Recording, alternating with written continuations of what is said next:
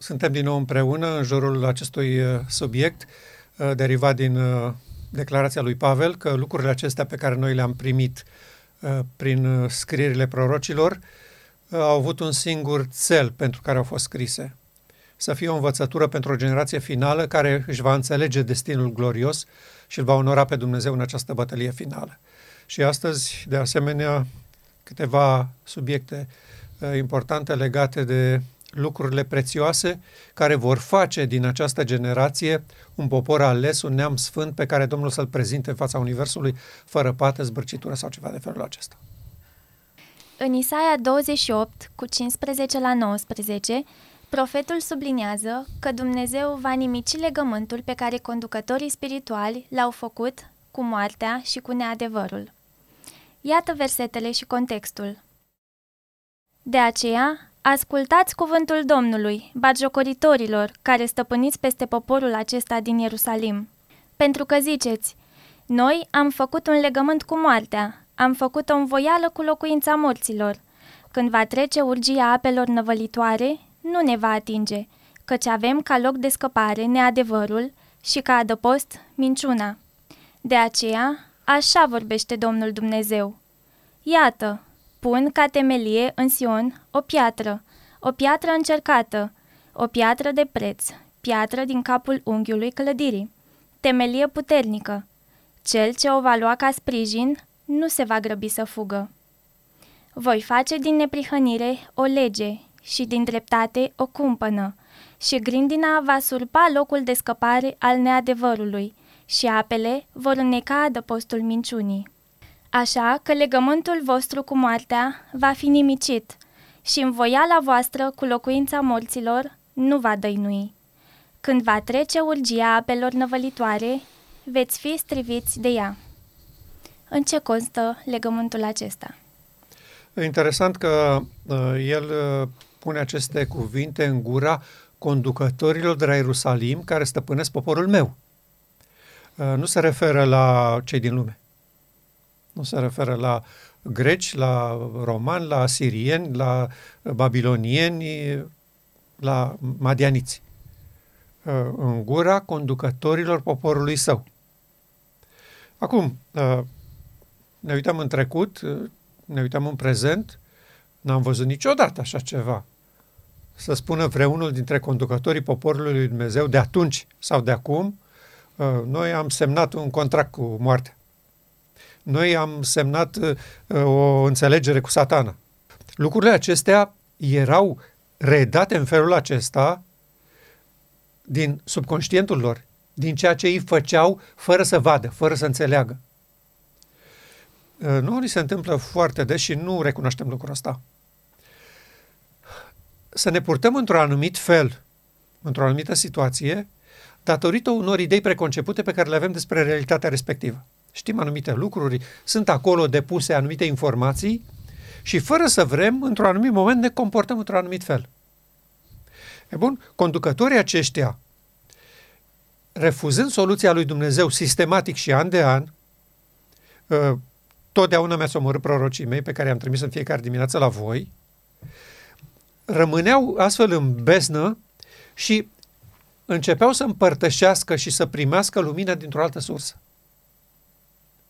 Și din această sursă venea ceea ce prorocii au numit mai târziu calea împăraților lui Israel. A tuturor.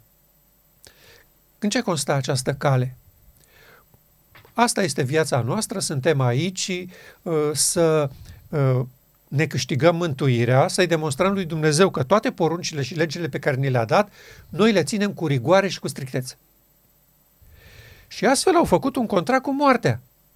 Adică au spus așa, dacă trăiți pe planeta asta slujind interesele mele, ale morții, după ce muriți, vă las să vă duceți în rai. Sigur o să vă duceți în rai. Aceasta este o realitate pe care o vedem până în ziua de astăzi.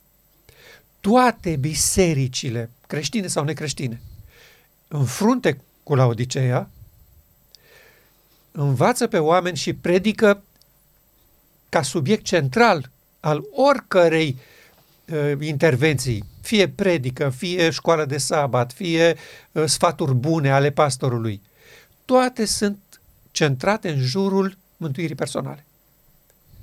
Un contract cu moartea să nu îi ajungem în iad. Fiți cu minți că vă pierdeți mântuirea.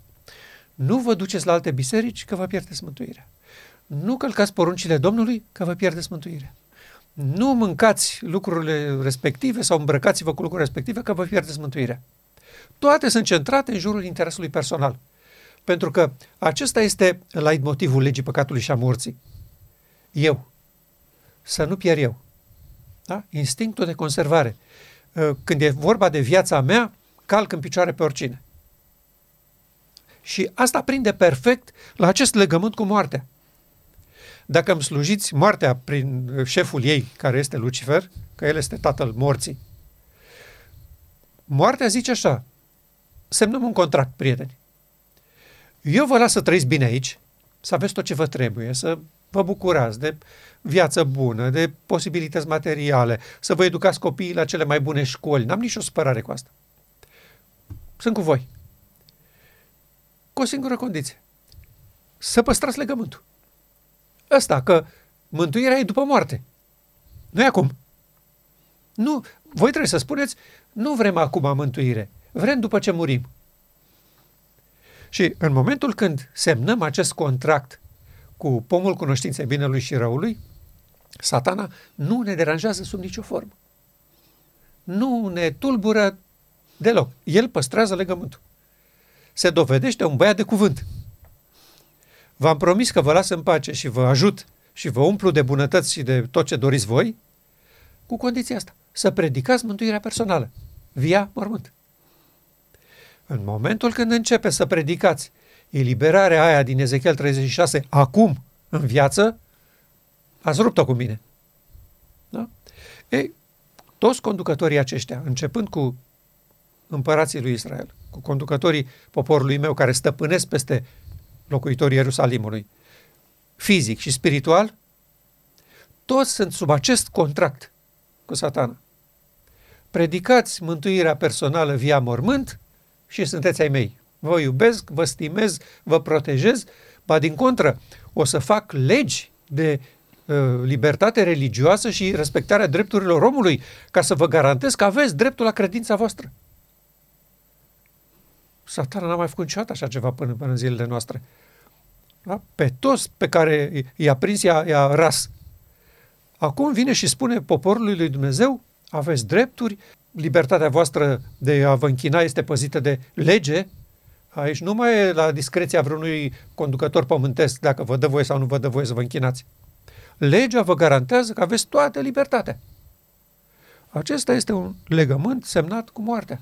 Adică vă ofer cele mai bune locuri în trenul de mare viteză care merge direct la nimicire. Clasa întâia. Clasa întâia, adică cele mai bune condiții. Scaunul cât mai bun, să poți să dormi, uh, un pahar cu apă rece ca să nu îți fie cald și tot ceea ce derivă de aici. Avem uh, loc de scăpare neadevărul și ca adăpost minciuna. Da? Contăm pe binefacerile și bunătățile pomului cunoștinței binelui și răului, care este bazat pe neadevăr și pe minciună. Pomul cunoștinței binelui și răului nu este o soluție pentru rasa umană. Noi tot ce facem are o, considerăm că este bine, evident, are o parte foarte rea. Foarte rea. Absolut tot ce facem.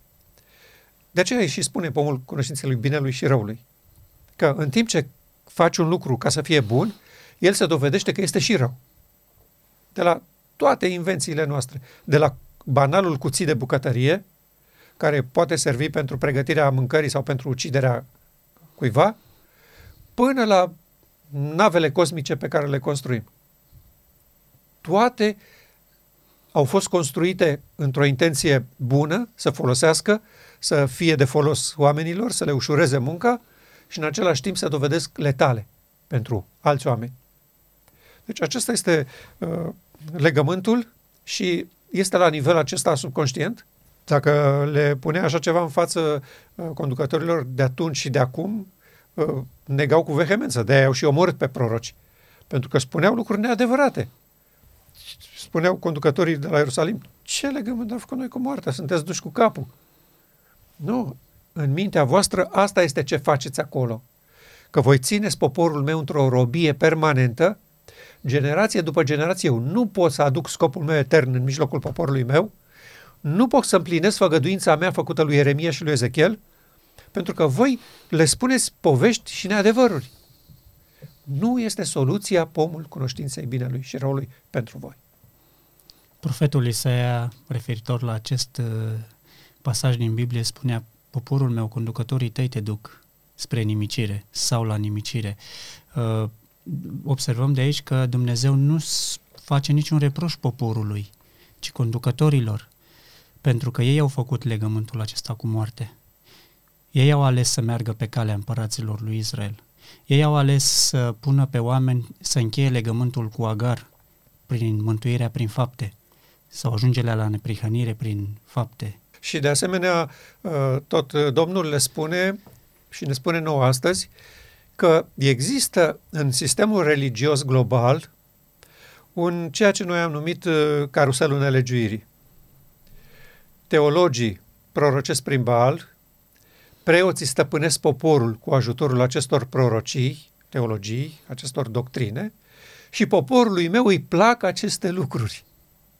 Acesta este caruselul acesta despre care Domnul spune aici că este un legământ cu moarte, practic. Ați încheiat un legământ ca perioada asta cât trăiți aici să vă lase în pace satana și după moarte mergem la Domnul. Foarte bine. Și ce spunem noi la mormântare? Da, a plecat la Domnul, îi urăm drum bun, o odihnă, mulțumim Domnului. Și în felul acesta lăsăm încheierea controversei pe o generație următoare. Exact. De ce în unele scrieri ale sale, Ellen White îl prezintă pe Isus ca fiind Dumnezeu, persoana a doua a Dumnezeirii, care a venit din cer, iar în altele îl prezintă ca fiind Fiul omului, începătorul unei omeniri care se va uni cu divinitatea prin părtășie de natură divină. Înainte să răspund uh, direct la această întrebare, uh, vreau să fac o mică paranteză legată de maniera în care noi am ajuns la adevăr, noi ca popor al acestui timp. Noi moștenim din epoca aceea de beznă papală toate doctrinele creștine. Atunci ele au fost așezate în forma aceasta scrisă de dogmă. Primii apostoli n-au avut așa ceva. Ei nu au avut o listă cu credințe pe care să le pună în față noilor convertiți, să spună dacă acceptați lucrurile astea, sunteți de-ai noștri. Nu o să găsiți așa ceva. Ei îl prezentau pe Hristos. Iată cine a fost omul Iisus Hristos. Iată ce a făcut El pentru rasa umană. Și toți cei care primeau pe Hristos erau imediat călăuziți de Duhul și ajutați să înțeleagă mai departe lucrurile importante ale Cuvântului Lui Dumnezeu. Lor nu li se prezenta o listă de doctrine să li se spună acestea sunt baza, temelia credinței creștine. Fără asta nu puteți fi de-ai noștri. Nu s-a întâmplat așa ceva. În momentul când Biserica creștină a apostaziat, imediat a transformat cuvintele dătătoare de viață ale Bibliei, razele prețioase de lumină pe care Dumnezeu s-a căsnit să le ofere generațiilor următoare prin proroci, în doctrine. Aceasta este o doctrină creștină, formulată în acest fel, bazată pe versete biblice, fără discuție. Deci, Biserica creștină din acel moment nu a inventat doctrine. Ea și-a extras învățătura din cuvintele Bibliei. Nu găsim acolo, a spus savantul nu știu care din vechime, din Grecia sau din Babilonia ceva și uite, ăsta este doctrină creștină. Nu au făcut așa ceva. Toate sunt din pe versete biblice. Iadul, purgatoriul, natura Domnului Hristos, Tatăl, Fiul, Duhul Sfânt, Trinitatea, toate sunt bazate pe versete ale Bibliei. Pe unele. Pe unele. Că pe unele nu le-au băgat în seamă, că nu se potriveau cu înțelegerea lor din acel moment. Iar înțelegerea lor din acel moment nu era călăuzită de Duhul. Biserica era în apostazie cruntă, clerul preluase stăpânirea asupra laicilor, apăruseră Nicolaiții, și ei conduceau lucrurile în mijlocul bisericii. Duhul Sfânt fusese dat la o parte. Și în această situație ei au produs doctrinele creștine. În momentul când oameni din mijlocul bisericii au început să vadă lucrurile altfel, să înțeleagă lucrurile altfel, au apărut imediat ceea ce noi astăzi numim reformatorii. Adică oamenii se ridicau și ziceau lucrul ăsta nu este corect. L-am înțeles greșit.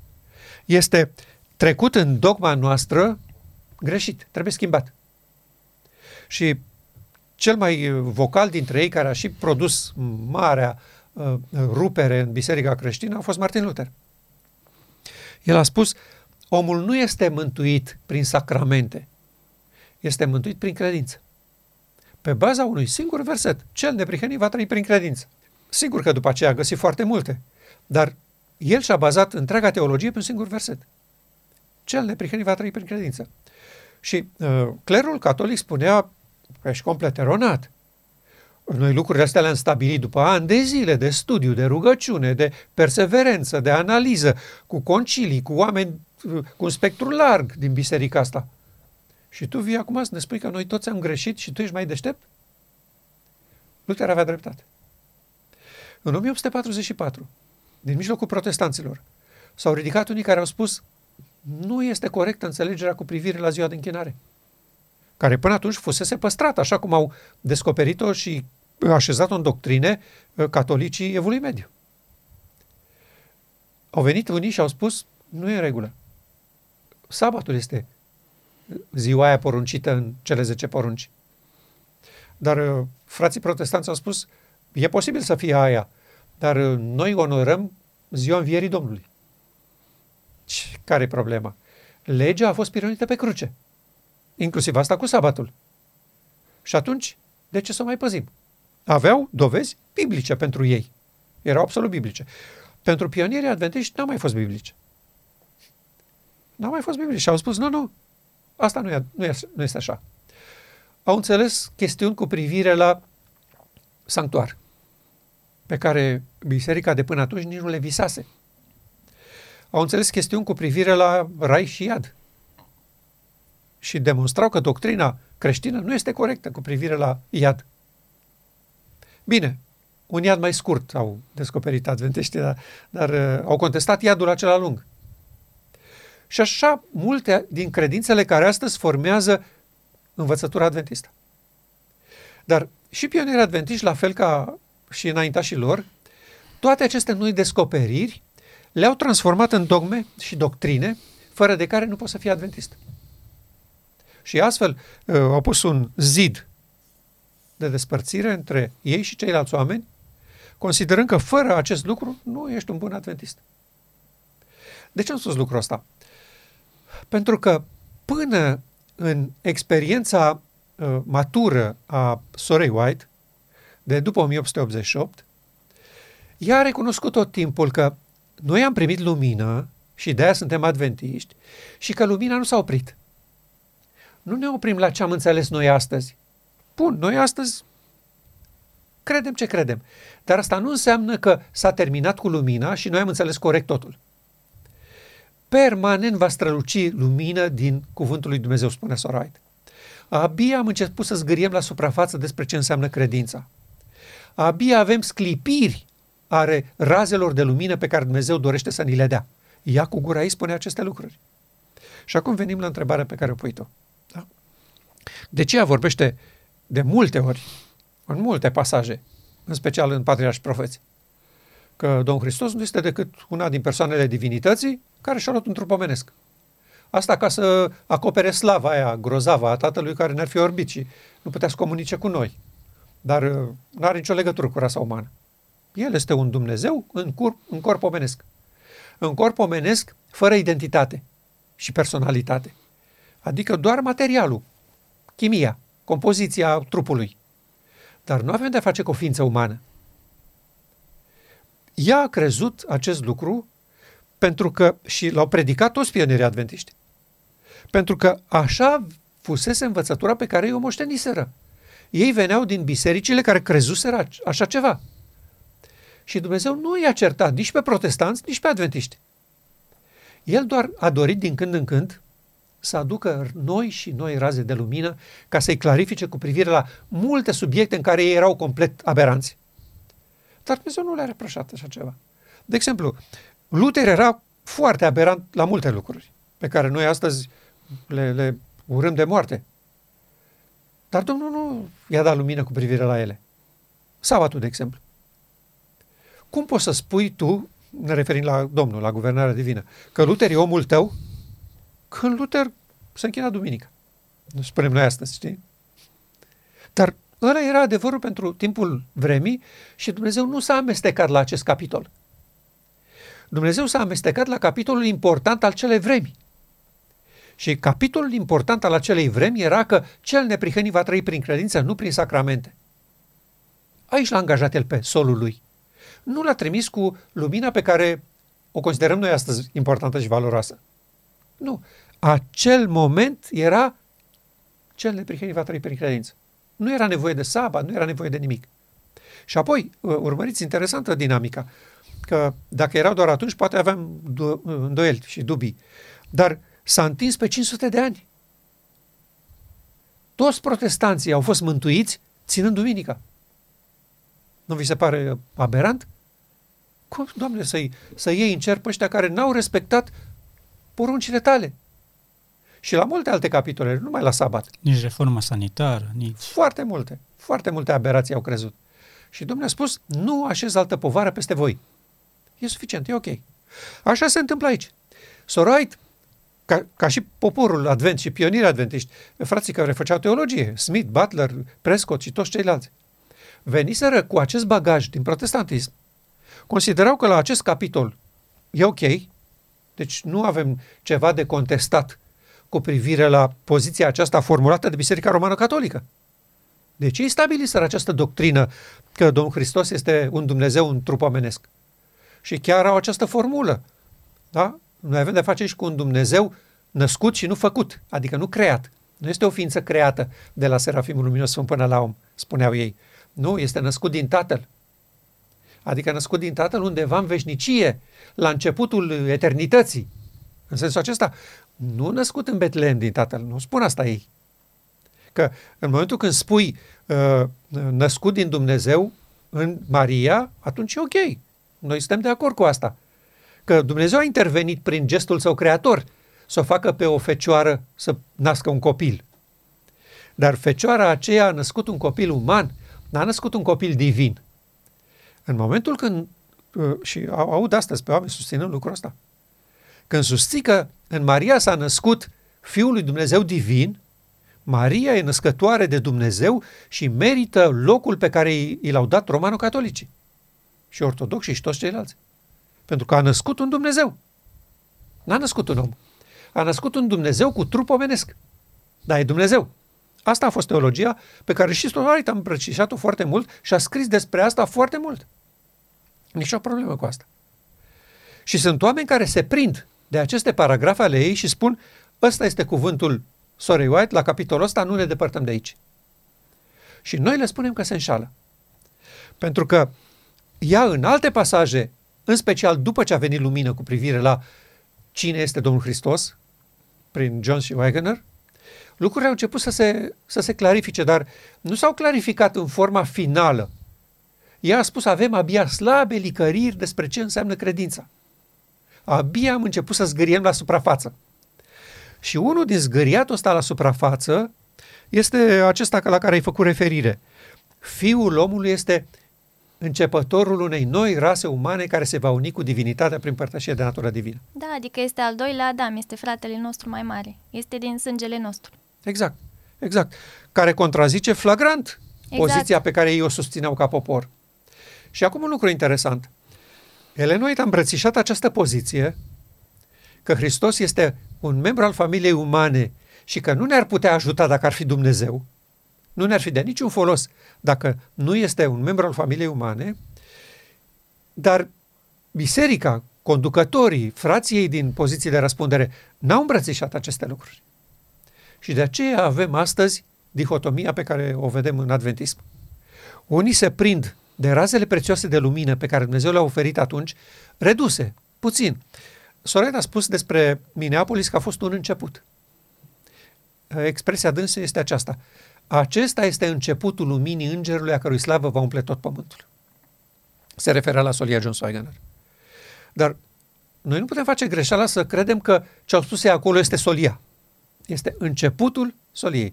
Adică Dumnezeu a spus, am venit să vă dau un impuls prin John și Wagner, să vă trezesc la niște realități teribile care mă împiedică pe mine să închei marea controversă. Eu nu pot să mă țin de făgăduința făcută lui Ezechiel în 36 cu 23 din cauza credinței voastre cu privire la Hristos în principal. Voi ați moștenit din secolele de beznă papală, ca și duminica, și la duminică ați rezolvat-o, ați înțeles că e sabatul, e ok, mă bucur, ați făcut pasul corect, dar la capitolul cine este Hristos n-ați făcut pasul corect. Și acum, prin John și Wagner, vă, vă dau un impuls. Haideți să ne plecăm asupra acestor lucruri. Hristos mai proeminent a dus rasei umane. Și poporul nostru ce a făcut? Bat jocură, dispreț, uh, dacă, Duhul Sfânt, dacă Hristos era în mijlocul lor, îl răstignau la fel ca iudeii, Duhul Sfânt jignit și alungat, asta a fost reacția poporului nostru. Și de aceea noi astăzi avem această bătălie. Cine este Hristos? Biserica noastră, la capitolul teologic, susține 100% poziția romano-catolică din Evul Mediu cu privire la Hristos. Și este trist să observăm că oameni care spun că au primit solia îngerului al treilea și îl iubesc pe John și Wagner și iubesc lumina trimisă prin el, susțin cu îndărădnicie poziția romano-catolică și poziția Bisericii Adventiste, Biserica Ortodoxă, toate bisericile protestante se bat să convingă pe oameni că acesta este adevărul. Nu, aceasta este o deformare teribilă produsă exact în momentul când biserica creștină era în cea mai neagră beznă cu putință din toată experiența ei.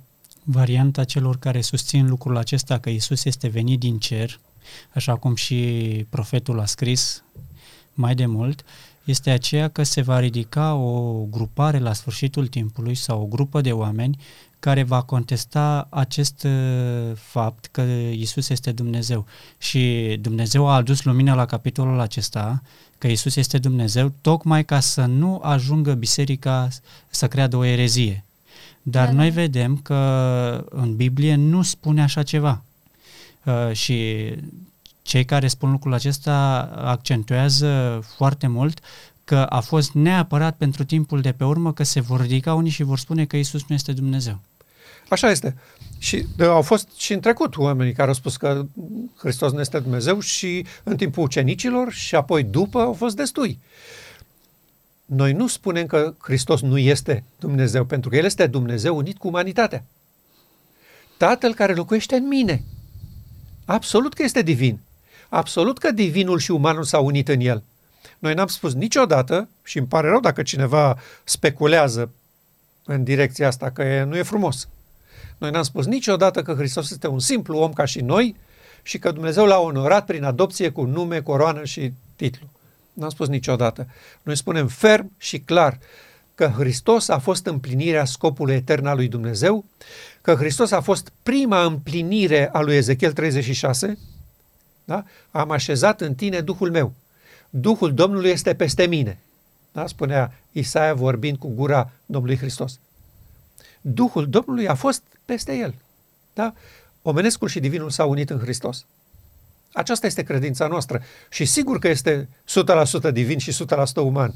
Dar aceste 100% s-au împletit în mod misterios și inexplicabil pentru uh, mintea omenească, dar asta nu înseamnă că nu se va putea întâmpla și cu noi la fel, doar pentru că nu putem explica cum se unesc aceste două elemente, omenescul și divinul. În momentul când ni se oferă și nouă această făgăduință, că și cu voi trebuie să se întâmple ce s-a întâmplat în omul Iisus Hristos, noi nu spunem așa, sau, sau ar, ar fi aberant să susținem ceea ce uh, văd că se susține astăzi, că divinitatea se va uni doar cu corpul ăsta al nostru fizic, nu cu noi ca ființă, ca oameni. Nu, nu se unește aici cu corpul acesta fizic. Corpul acesta fizic va funcționa așa și în veșnicie.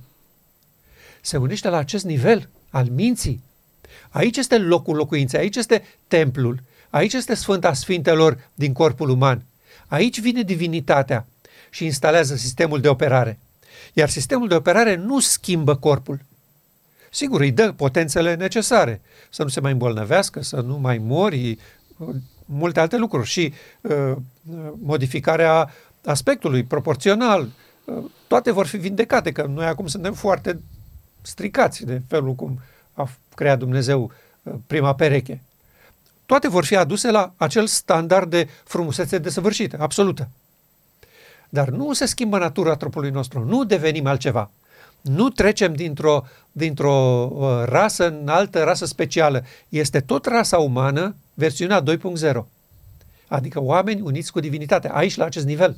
Nu la nivelul trupului. Nu sunt schimbări aici. Ci la această locuință goală care devine plină. Hristos asta a fost primul exemplar al rasei umane. Și acum revenind din nou la acest dualism în scrierea Sorei White. Și nu i-aș condamna pe oamenii care se prind de un set de declarații sau de altul. Au libertatea să o facă. Nu-i condamn, nu-i socotesc eretici, nu... Totdeauna a făcut omenirea lucrul ăsta. Ne-am prins de ceea ce era înțeles, acceptat de mult timp, că e familiar și nu produce tensiune și durere, că în momentul în care îmbrățișezi adevărul prezent și nou al timpului tău, te trezești cu pietroaie în cap de la toată lumea, asta e clar. Și înțeleg bătălia asta, hai să fim ca ceilalți, hai să credem ceea ce s-a mai crezut. Și la acest capitol asta se întâmplă. Oamenii se așează în spatele unei doctrine foarte vechi, pentru că găsesc și versetele pe care a fost bazată acea doctrină. Că prelații catolici care au stabilit că Hristos este Dumnezeu, o persoană a divinității, s-au bazat pe versete biblice. Nu au inventat nimic. Le-au înțeles greșit. Iar Domnul nu s-a supărat pe ei în acel moment. Nici nu avea ce să supere. Era oricum în cea mai guroasă besnă posibilă. Mai mult de atât, ce să faci de la ei? Dumnezeu doar dorea să-i lumineze, să-i ajute, să-i... Și încet, încet, pe parcurs, în, în timp, Domnul a trimis lumină cu privire la aceste lucruri. Și în timpul nostru, Domnul a trimis lumină cu privire la Fiul omului, începătorul unei noi rase umane. Și noi acceptăm cu bucurie acest set de declarații al sorei White. Sau celălalt,